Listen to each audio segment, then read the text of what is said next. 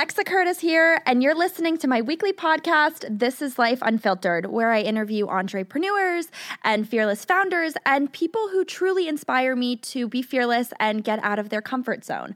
So, most of you guys know that I lived in New York a long time ago. Um, I guess that makes me sound so old. I'm 21, but I was living there when I was like 17. And through living there, I was interning and writing and meeting a bunch of different people.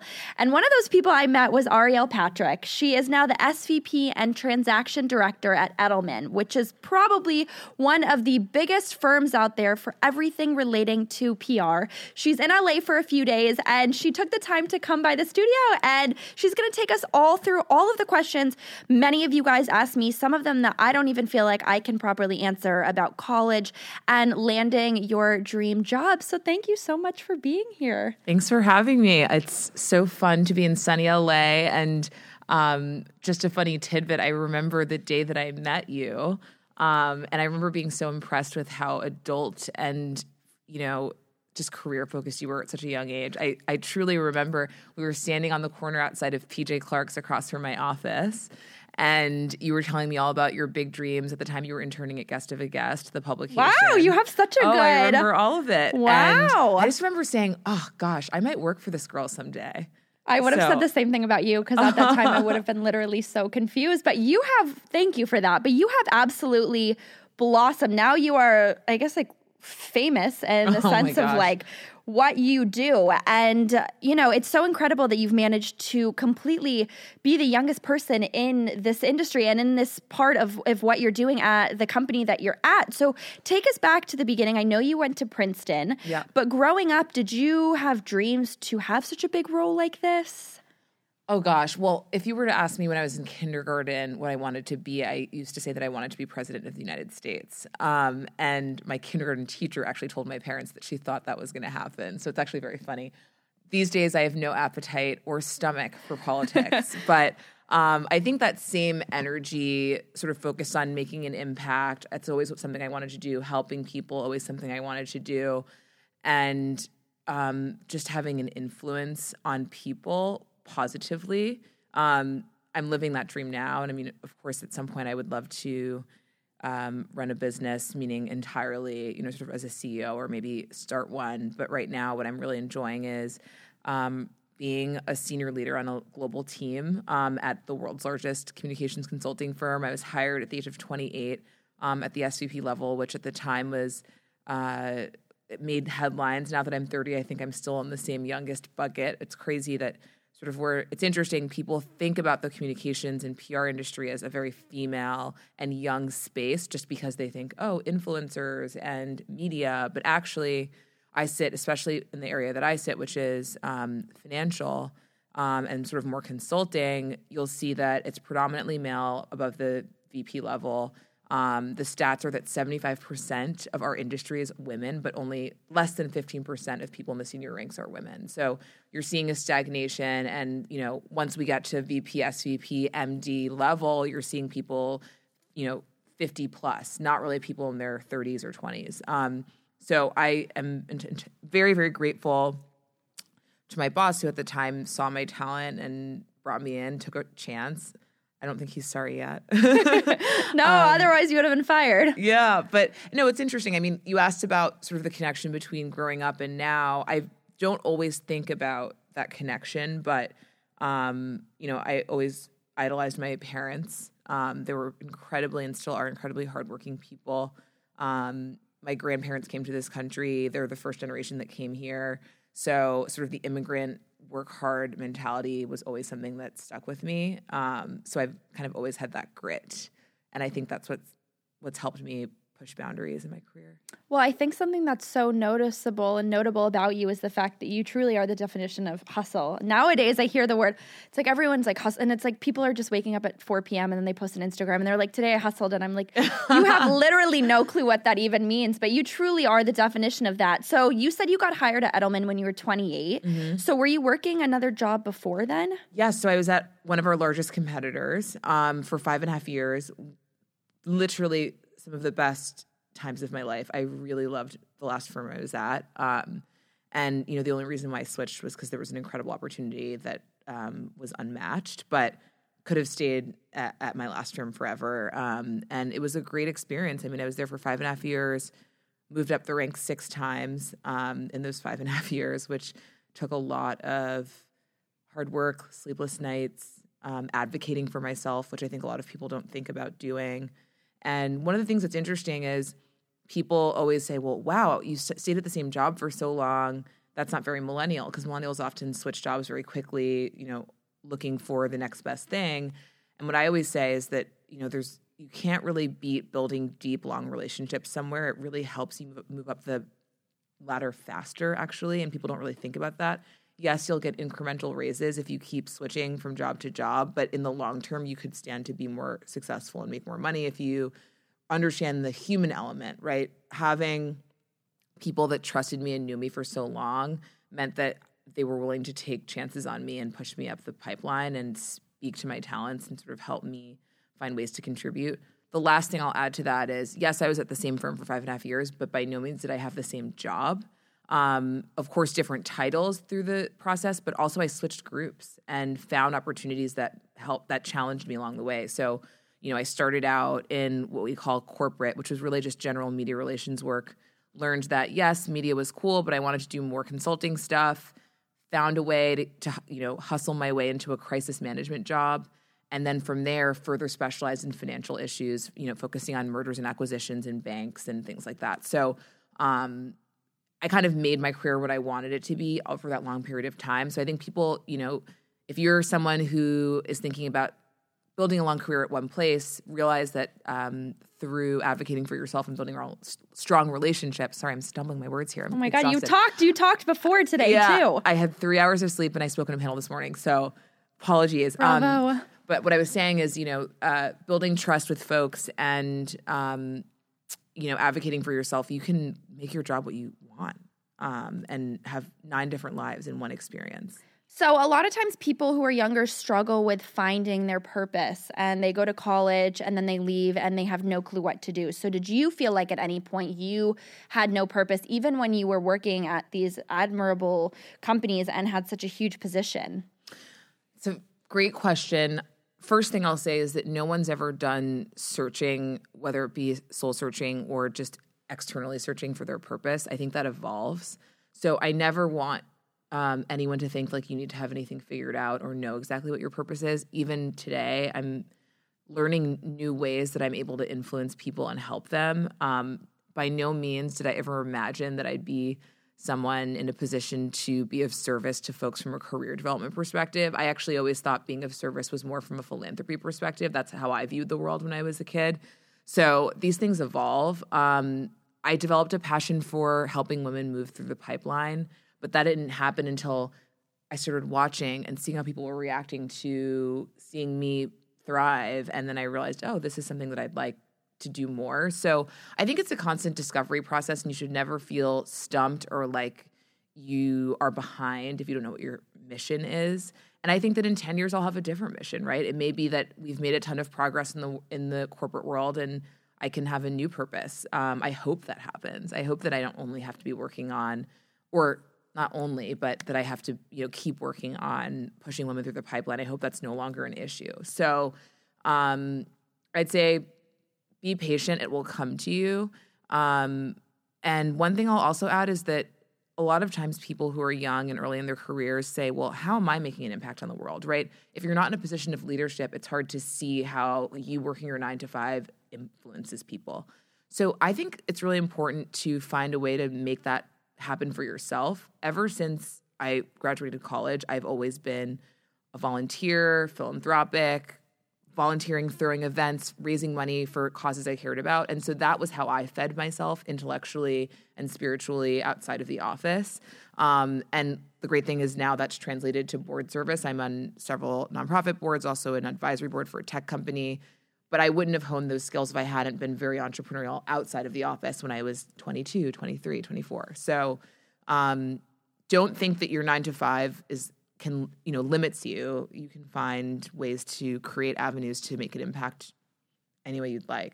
Well, that's the expectation too is that if you work a nine to five, then you're stuck working that nine to five, then people hate their jobs. But you said it clearly right there. You can do both. And what you're doing by being on boards and stuff, I mean, I wouldn't consider that even a side hustle. You're probably not making money off of it. No, Sometimes, I mean, maybe not. No, I mean, well, for nonprofits, absolutely Yeah. not. But you know, um, I think that I what I get from it spiritually is, you know, there's no price Way on that. And um, interestingly, my nonprofit life does feed my career a lot because there are other board members who maybe could be potential clients or have referred me business in the past. So, you know, there's always connectivity. Um, and I- think never un- never underestimate what you can contribute, no matter how young you are. I started putting myself out there and just raising my hand to help um, without really any expertise when I was 22. I knew that the things I knew were that I had a lot of friends, sort of was from New York and knew how, sort of how things worked and had a lot of connections, and that I had a passion for event planning. And so I just started throwing parties to raise money for charities. And that turned into, of course, later on in life now, more strategic engagements with nonprofits where I'm, you know, on a governing body like a board and I'm raising money not only through events, but through strategic initiatives and also giving myself now that I can afford it. But that all started with just offering free help. I was, you know, doing this stuff in my free time without any pay or um, much reward. So, but it felt good to know that I could help. I want to back up a second to what did you study in college? So, ladies and gents, the the thing that I love telling people is do not focus too much on your major. Um, I was the classics major. I studied ancient Greek and Latin. Oh my gosh, I was not expecting that. yeah, no one would guess that. Um, in fact, when our team is hiring, and when I've found that we've hired people successfully in the past, it's not always that they studied something business related or communications related. I think that the core skills you need to thrive in our industry are good research skills, incredible writing skills, um, and anal- analysis, right? And all of those things actually were what I used in my academic career to write a thesis on ancient history and to translate ancient dead languages. Um, so it, it's funny because I think um, those skills actually made me even better at what I do because you know I used to be able to find a needle in a haystack in like an ancient library, right? None of these pieces or or bodies of work are online. You have to go and find what the information you're looking for. And a lot of what we do today is a lot of research for clients, and I know how to dig that up. I can find a needle in a haystack. So um, there's that. Writing is a huge part of what we do, and I think that you'll find English majors, um, comp lit majors. I'm so sorry. Oh, it's okay. This is terrible. I'm I was like, I a disaster. swear to God, that's not my phone. I'm so sorry. Don't worry. Do you need to take it? Um, no, If you do, it's okay. it's just this. I told him that I couldn't talk. Sorry, It's it's, okay. my client. That's Um, okay. Recording podcast. what a text. Um, are you? Did I mess this up? Do I have to re-answer it? No, we can edit. He, he can edit it. I don't even remember where did he? Where did? She, where did he? Where did? Where did she end? So I What'd was you say? talking about. Oh, okay. I remember I was saying like, right. Mm-hmm. Okay. Um. So you know what's really important is to deconstruct the skills that are required to thrive in any industry and understand what major helps you get there. But it's better to do something that you're passionate about and intellectually curious about rather than focus on something business oriented. Mm-hmm. You know, it's very rare that people who studied public relations are the best in public relations. That's basically studying case studies or you know focusing. It's almost too myopic. I, I like people with imagination that you know really understand the humanities and know how to analyze and and write quite well. And I think a lot of times you'll find that from English majors, comparative literature majors, or even a mathematics major is great at you know the analysis behind um, you know the financial work that we have to do. We have to read balance sheets and and analyze a company's financial position. So. Um, yeah, I would say when you're in college, don't stress too much about the major. Just focus on internships that give you the job experience. And when you're picking a major, make sure it's something that you really love. Because if you go to a school like mine where I had to write a 200 page thesis, you better like what you're writing about. Well, but what if you don't know what to to do? I mean, it seems like you went in at least you knew something, but I from now what I see from young people nowadays, a lot of them don't even know what to study. Like they don't even know what they're good at. Mm. So, do you suggest taking a gap year? Like should you even go to college if you have no clue what to do? I think college is one of the most incredible places to discover what you'd like to do, especially liberal arts education. I think if you go to a school that's a bit more trade or business focused, you'll have a harder time. But what was incredible about Princeton and, you know, there are even smaller colleges like Amherst, Williams, or, um, you know, schools like that, they don't pressure you to think about career. It's all about the academic piece.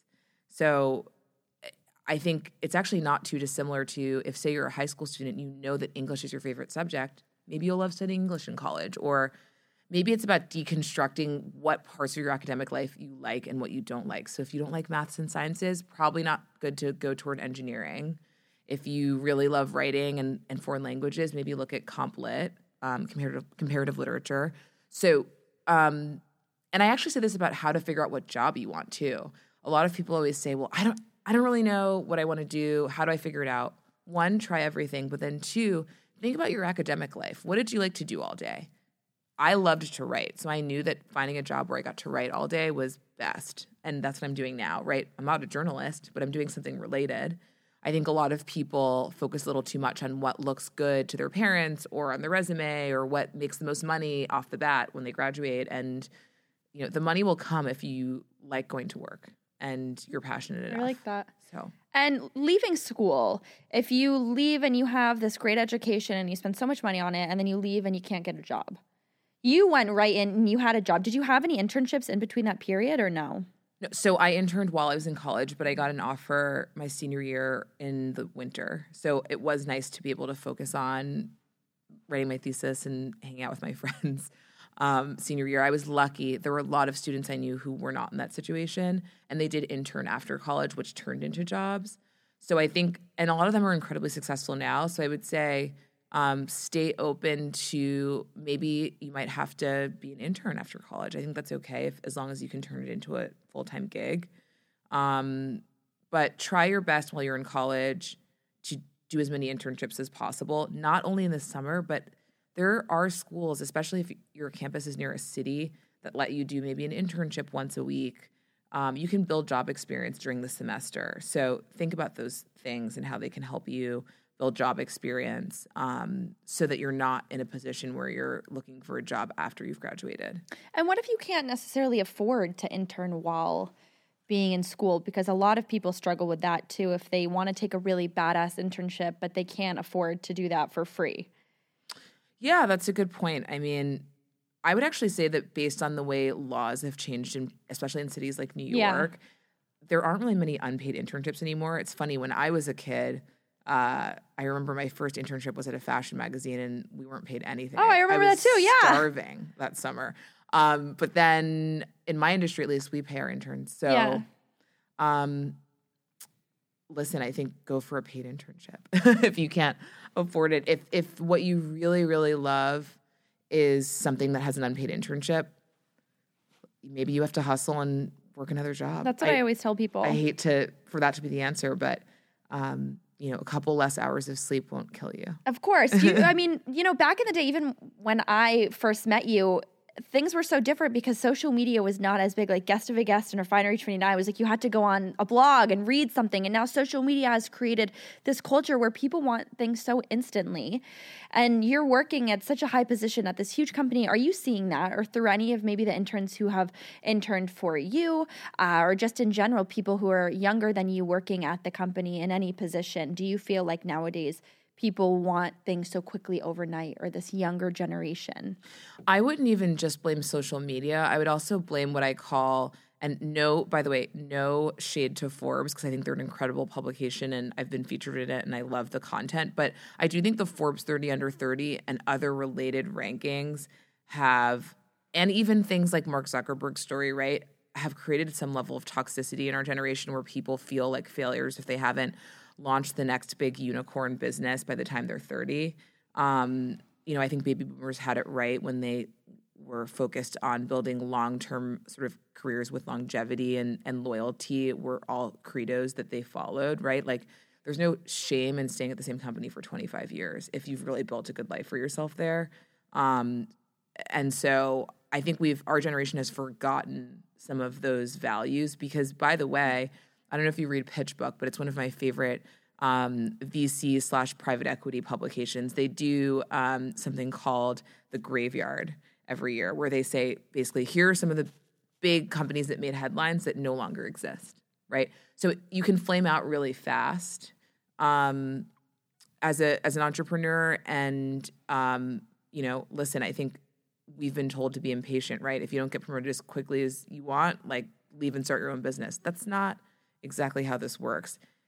Does your capital structure make sense? Does the market even need what you're trying to offer it at this time? Does this business have legs? Um, I see a lot of people our age uh, fail to take those steps before they launch something and end up in a bit of a pickle. So, um, th- you know, there's no shame in working for the man. I still do. Um, and I've built such an incredible life for myself. And I hope, of course, that I'm privileged enough to um, start some things at some point. But you know, don't be impatient, and also realize. I think it's also about humility. Like I'm humble enough to know that I have a lot more to learn from people around me. I don't have it figured out. Every day I walk into the office, someone impresses me or a client teaches me something new. So I'm not done learning. So I, I feel like I'm still okay staying within a big company structure. And I think a lot of millennials you know they see these success stories they see this person dropped out of college and started a three billion dollar business. They see Elizabeth Holmes, you know, R.I.P. to her career. oh my god, I you know love her. I mean? She's so insane that it's like fascinating. yeah, they see that and they say, "Well, why can't I do yeah. that?" Um, take a step back, stay chill, learn what you can learn, and when the time is right and you have really a good idea, bring it to the world. So, do you think that if you ever were wa- walking into your office and you were getting like bored or you felt like you weren't learning anything, would you just be like, "I'm I'm done. I'm going to go start a company," or or would you stay for a while? Uh listen, I I haven't reached that point. Um, but I do think if you think you're stagnating or plateauing, the answer isn't always starting your own business. It could just be a new role, a new industry, a new path. Um, there's nothing worse than starting a business when, like I said, the market doesn't need it at that time, and when there, you know, there aren't legs. So the alternative, I think, a lot of millennials though have this perception, like, oh, I'm bored at my job, so I should be my own boss. That's not exactly the mm-hmm. calculus. So um, maybe you just need to use other skills, maybe, or maybe you just need to go to a competitor where the people are more talented and they have more to teach you. Maybe it's less about what you're doing and it's who you're working with. It could be any myriad of things. So I just encourage people to focus on longevity, stability, and and long-term growth because I do see a lot of people shortchange themselves and you know they could have stand, stood to be a lot more successful in the long term. To change gears a bit and go a little bit more into technology, Edelman has a bunch of technology clients or is mm-hmm. trying I think to get more into that. And you also mentioned that you're on the board of a tech or a, a VC, a, a, tech company. So Edelman um, has one of the largest tech practices in the world. It's it's a specialty of ours. I don't sit in that practice, but a lot of the deal work that I do is with tech companies. I sit on um, an advisory board for a very small seed stage um, tech company, yeah, but it's not a client of ours. Okay. Do you think that your experience with technology now that you have gotten into it has kind of helped you in terms of maybe um, competition with other people who might work at the company now since you have more experience than somebody else who might, say, be trying to be in your position or have your title? Um, I don't know. I mean, I probably not. I think I think the tech industry has taught us a lot about um, rapid growth and about what our like generation wants from a consumer perspective. And it actually teaches you a lot about human behavior and um, sort of behavioral science even right? A lot of of understanding why certain tech products do well and why they don't is understanding human beings which i think is pretty cool.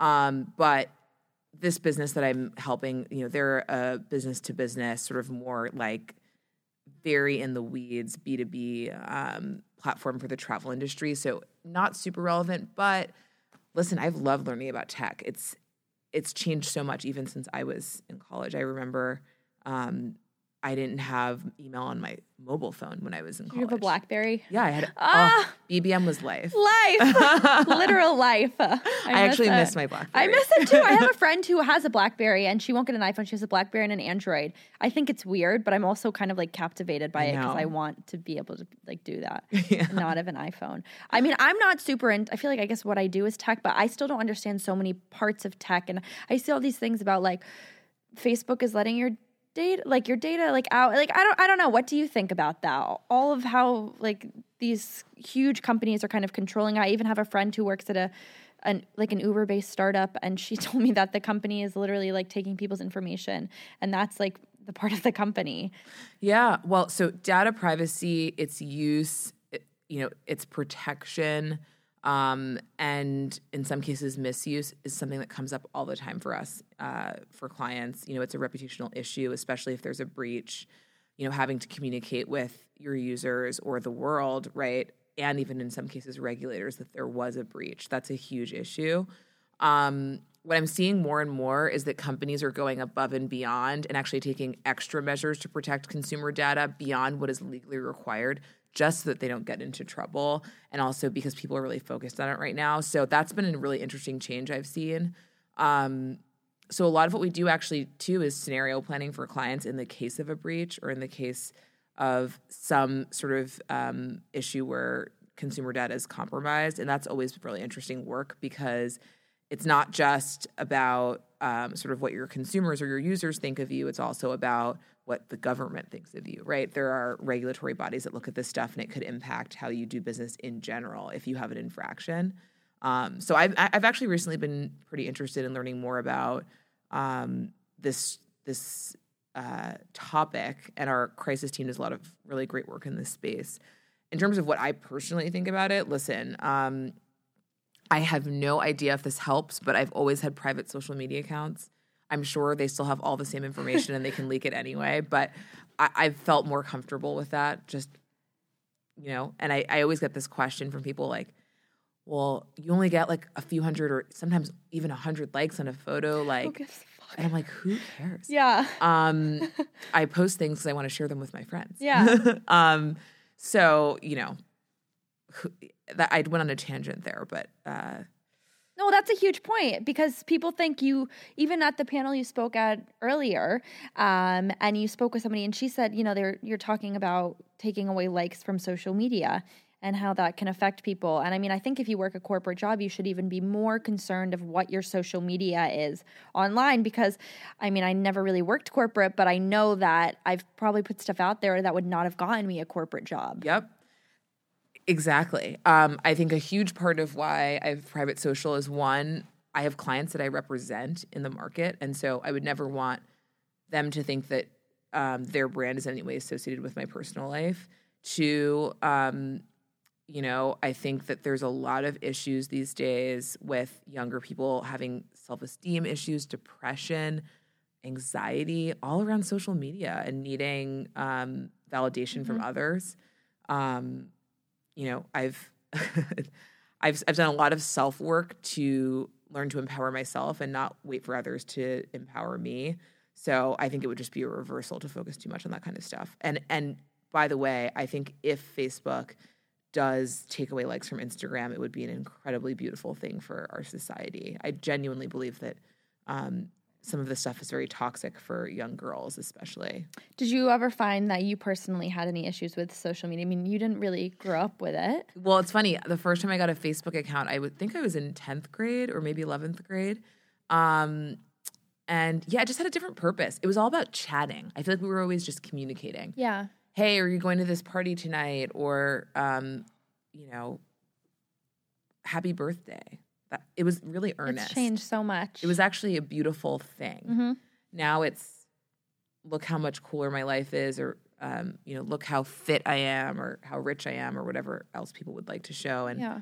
behind the scenes, they're a bit depressed. I think. You personally, separate from the company that you work with, which is pretty much like the leading firm in the world, how do you personally take social media and just in general, like that term influencer, or how much it's changed over the years and how now it's like people go viral overnight and people just want to be rich and famous for for literally doing nothing. I mean, what is your kind of personal opinion on that? Like, is it is it worth the like time and energy that like people are so obsessed with this term? Um, I don't know. I don't want to get myself in trouble with any of my friends who are hashtag influencers because you're one of them. I I am not an influencer. okay, I think I uh, think you're influential though, right? On the on your Yeah, influential, sure, but I think the term influencer is like categorized as like millions of followers, which I don't different. have. So Fine. I don't. It's so. But I have other friends that Sure. are like fashion bloggers and they get paid, you know, God knows how much just to post a mini skirt or like to say that they used Dove lotion, but you can't even see the product. It's just a photo of like them in a bikini. I also want to mention Um, that you are more influential, in my opinion, than somebody who has like a million followers. Well, that's it's actually very funny because I was talking to someone and they said one of these days someone's going to write a story about the most influential person they know that has zero, like almost no Yeah. followers on Instagram. Like It's gonna be you. what I love is that to me, influence is being able to move pieces on a chessboard. What that means is if someone asks me, Do you know someone who works at X company? It could be any of the millions of companies in the world. I will find a way to get them in touch with that person. Or if someone needs help with something and they need to get something done or raise money, like I can get it done. To me, it's about having meaningful relationships with people who actually positively impact the world. And I'm really lucky to have such an incredible network. Do I need to show that by having like fake algorithms where basically people think that I have millions of people who are obsessed with me? No. Um, and so that kind of goes back to uh, what I feel about uh, social media. I think it's just incredibly toxic, and you know, we're teaching our young girls that you know how they look is is where their worth sits. Um, that's a huge problem. Of course, I you know post photos when I'm wearing a cute outfit, but it's for my friends. Yeah. Um, in terms of like the influencer model, I think um, it was actually interesting on the panel I was talking on this morning. I thought it was very interesting that what she was saying was millions of likes doesn't convert to sales. So, like, if you have somebody who, um, you know, posts about a purse, just because her followers like it doesn't mean that they're going to buy the purse. It really just means that they like her. So it's all about relevance and authenticity. If there's a personal story behind why she likes this purse, or maybe it's in line with her typical personal style, her followers will probably view it as something that they want to buy. But I think we're um, defining influence incorrectly. It's not just about how many people are looking at you, but what are you able to make them do? Can you move it to a sale? Can you inspire someone to take care of themselves? Can you inspire people to be kinder to each other? Right? What? Are, how are your messages actually making an impact on people's lives? Um, so for me, I know that every day I'm making an impact on hundreds of just by the mere fact that when I open my LinkedIn, I have hundreds of messages from people asking to have coffee or just to take my time or even just to thank me for existing. To me, that's more impactful than you know looking hot at Burning Man and um, getting a million people to double click. Do you think it's going in the right direction of going back to kind of the days of where the influence that you have is so much more beneficial? Not necessarily, I guess, for say like a brand because you're not trying to like promote, you know, soap, but in terms of that that word, like what people think is influential now seems very blurry to me. Yeah, it's blurry. It's um, surface level. It's um, sometimes disingenuous. Honestly, um, I don't know what direction we're moving in at this at this stage, but I do genuinely believe that if they remove the like function or people being able to see at least how many likes that you've gotten, we're going to see a shift. I think people are going to just post things that actually mean something to them instead of things that people will. think means something to them. Yeah. I get a lot of questions quite often from people who are aspiring entrepreneurs and want to start a company. And they have this idea, and the first thing they do is they go to Instagram and they start a page and they get like a thousand followers, and then they don't get any more. And then they're like, I can't make this company successful. This idea is going to fail uh, because they don't know how to get more fans or uh, purchases for whatever company they started from Instagram. So, as somebody who's worked around big brands that didn't ever probably get known off of Instagram, do you think, as somebody who's starting a company, Instagram is like the platform you need to focus on to make or break your company? No, of course not. I mean, there are so many businesses that exist that are business to business, not business to customer. Um, so it's are you B2B, are you B2C, are you something else? Um, it really depends on what you're selling and why. Um, I actually have seen some brands try to have an Instagram presence and it's simply not making sense for them. um, because a maybe what they do is not super photogenic or appropriate really to put online, or maybe it's because um, it feels forced in some way. Um, one thing that I have really loved seeing, I will say, um, well, first of all, no need to start on Instagram. That's not that's beyond ridiculous. Doesn't need to be something that's started on Instagram. But one thing I have seen that's really incredible um, in the corporate world these days is the importance on the employees that work at a company and highlighting them on social media and showing that they love the brand. I've noticed that consumers are often more convinced that a brand is doing good if the employees that work there believe in it and are championing it. And so that's a place where I think Instagram is cool is when, you know, maybe they're posting photos of their work culture or highlighting people that are doing well at the company or showing ways that they come together as a community. Like that content's cool to me and authentic, but it doesn't it only strengthens the business model, doesn't make the business model. So you don't necessarily think the first thing you need to do to have a successful company is start an Instagram page? No. Okay, I just wanted to confirm that because yeah. that's what literally people think now. Wow. And they are willing to give up. But this is like the younger, like the 20, 16 to like 21 year olds. So yes, you, no, you, not yes. You guys do not need to like don't focus heavily on Instagram for I feel like the beginning of a company. You mentioned something at earlier about um, kind of networking and how important it is to create that network for yourself. Do you have any tips for people out there who are maybe nervous about networking or don't know what the first step is? Because you have such a strong community of people around you and you are like very influential in especially that space. Um, so, do you have any advice for? Yeah. I keep repeating the word authenticity. It's really important that when you reach out to somebody, it's because you genuinely believe that you have a connection with them or could not only learn from them, but that you could add to their life. Mentorship and networking is a two way street. I even hate the word networking. One of my favorite mentees is somebody who's taught me probably more than I've taught her, even though she probably thinks it's the reverse. Um, so when you make a new connection, maybe send articles that you think the person would be interested in I've in. heard that from other people, you know, yeah. Periodically. Yeah. Like be of service. Don't just siphon energy and knowledge from them. That's a sure way to, you know, build a relationship that um, isn't sustainable. Um, other tips, uh, you know, listen, the random cold email, sometimes it works, usually it does not. Be thoughtful, do your research before you send those. Um, I only respond to the ones that show that someone actually truly understands why we even should be connected or acknowledges that I have limited time. Um, what else? What if you're in a small town, say the middle of like Oklahoma or Utah, like, and you don't know what to do? Yeah, I think that there, you know, listen, you might have to rely on cold outreach, but um like I said, do your research to make sure that the the ask is authentic and that um you're bringing something to the table. And don't be afraid to travel if you can afford it. I mean, I have a mentor who is the CEO of a large asset management firm in Chicago and I go see her every time. She's, I mean, she comes to New York, but I know her schedule's so packed when she's having meetings that I don't even dare ask for her time. But I'm going to be in Chicago for a wedding next month, and I'm going to her office, right, to be in her space because it's easiest for her. Mm-hmm. Um, so just understanding that power structure is also helpful. It's so funny because many people listening might think like everyone would be wanting your time, and the fact that you still mention the value of having a mentor just mm-hmm. shows how like authentic you are anyway. Yeah. Oh, listen, you're. I always say you can never stop learning. Um, I have so much to learn, um, and there have been. I, I think it's important for everyone to have what I call a board of advisors, right? Somebody, a group of people who advocate for you, know more than you, do things better than you. Um, I think it's important to identify where your weak spots are, what you don't know, or what you're not as great at, and then build a community around people who are great at it. That makes you a whole person.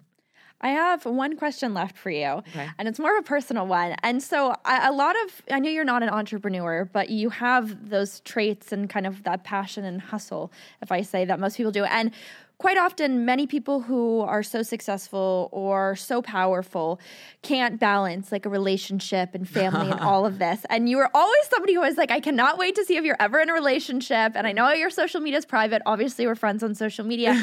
And you have such a cute boyfriend. And i'm just fascinated like how do you balance it slash what was the one thing that maybe like maybe I don't know if you were in a like serious relationship before that um, or before this, but is there one thing that is somebody in your position that you look for in a partner?